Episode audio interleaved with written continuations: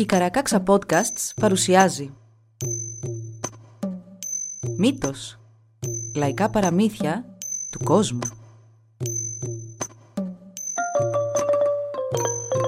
Κάποιες ιστορίες μπορεί για κάποιους να περιλαμβάνουν ευαίσθητο υλικό. Για περισσότερες πληροφορίες για το κάθε επεισόδιο, συμβουλευτείτε τις σημειώσεις του όπου βρήκατε αυτό το podcast. Οι άνδρες και οι γυναίκες δοκιμάζουν να μείνουν χώρια. Πριν η Ούτσετ, η μητέρα των ανθρώπων, φύγει από αυτόν τον κόσμο, επέλεξε έξι γυναίκες Σία και έστειλε μία στον βορρά, μία στη δύση, μία στον νότο, μία στην Ανατολή, μία στο Ζενίθ και μία στο Ναδύρ και τους είπε να στήσουν εκεί τα σπιτικά τους για πάντα. Κατά αυτόν τον τρόπο θα ήταν πάντα κοντά στους αφέντες των συνέφων σε στρατηγικά σημεία και θα μεσολαβούσαν, αν χρειαζόταν, για τους ανθρώπους της Χαάρτς, δηλαδή της γης. Η Ούτσετ είπε στους ανθρώπους να βρίσκουν τις γυναίκες αυτές σε καιρό ανάγκης και εκείνες με τη σειρά τους θα μιλούσαν στους συνεφανθρώπους εκ μέρους τους. Μόνο οι Σία ακολούθησαν τις εντολές της Ούτσετ και πήραν τον ευθύ δρόμο, ενώ οι υπόλοιποι που έμπλο ακολούθησαν άλλες διαδρομές μέχρι το κέντρο της γης. Μετά την αποχώρηση της Ούτσετ, οι Σία ταξίδεψαν αρκετά και τέλος έχτισαν ένα χωριό από όμορφη λευκή πέτρα, όπου και έζησαν για αρκετό καιρό.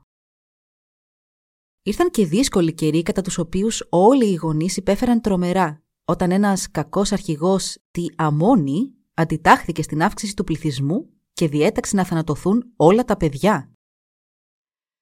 Οι Σία πόνεσαν πολύ και σαν να μην έφτανε αυτό, χωρίς να έχουν συνέλθει καλά-καλά από το ένα κακό, ήρθε και τους βρήκε κι άλλο.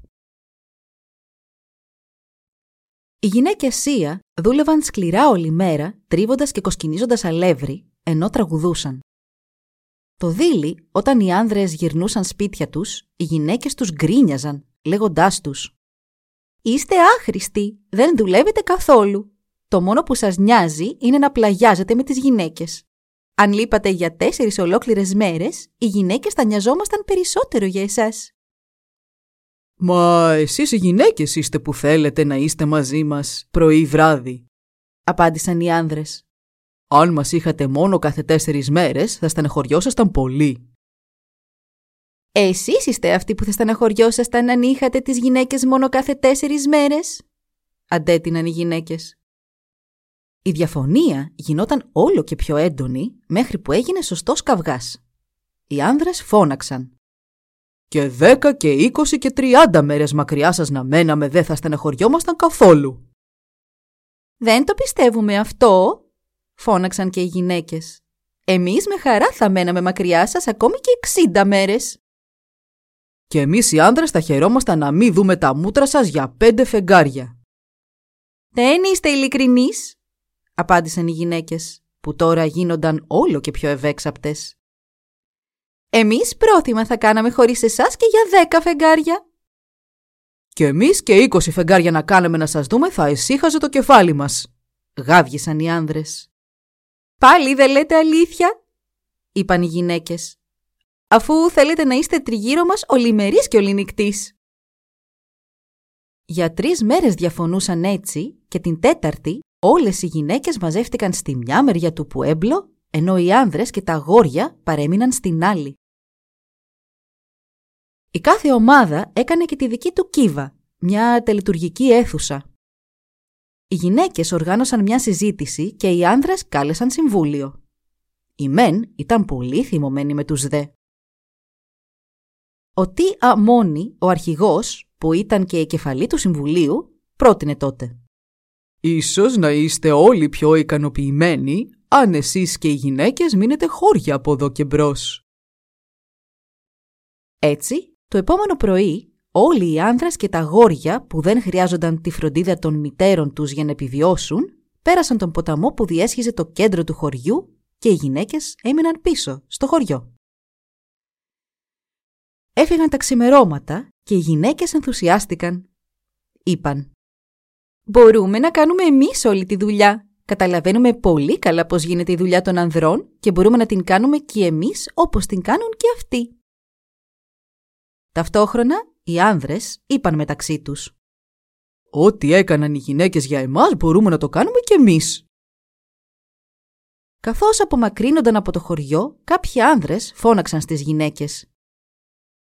«Σας αφήνουμε στη μοίρα σας ίσως για έναν χρόνο, ίσως για δύο, ίσως για περισσότερο.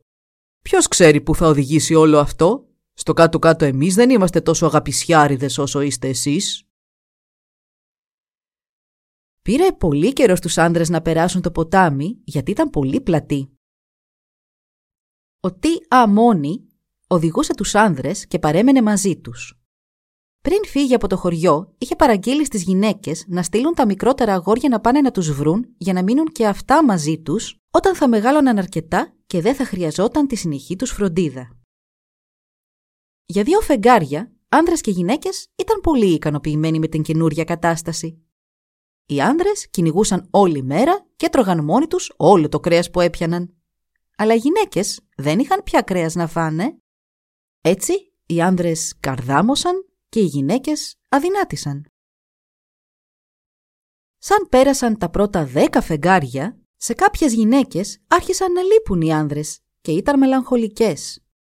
Με το πέρασμα του δεύτερου χρόνου, περισσότερες γυναίκες άρχισαν να αποζητούν την παρέα των ανδρών Μα οι άνδρες ήταν ακόμη φαινομενικά πολύ ευχαριστημένοι με την καινούρια τους ζωή.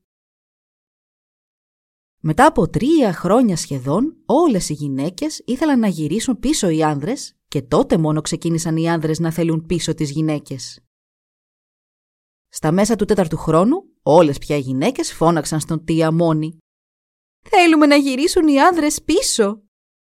Τα θηλυκά παιδιά είχαν πια ρέψει, ήταν μόνο σάρκα και οστά το πρωί, μετά τα παρακάλια των γυναικών στον Τι Αμόνι για την επιστροφή των ανδρών, όλοι τους πέρασαν για άλλη μια φορά τον ποταμό και πήγαν και έζησαν και πάλι με τις γυναίκες. Μόλις τέσσερις μέρες μετά την επιστροφή τους, οι γυναίκες είχαν πάλι καρδαμώσει.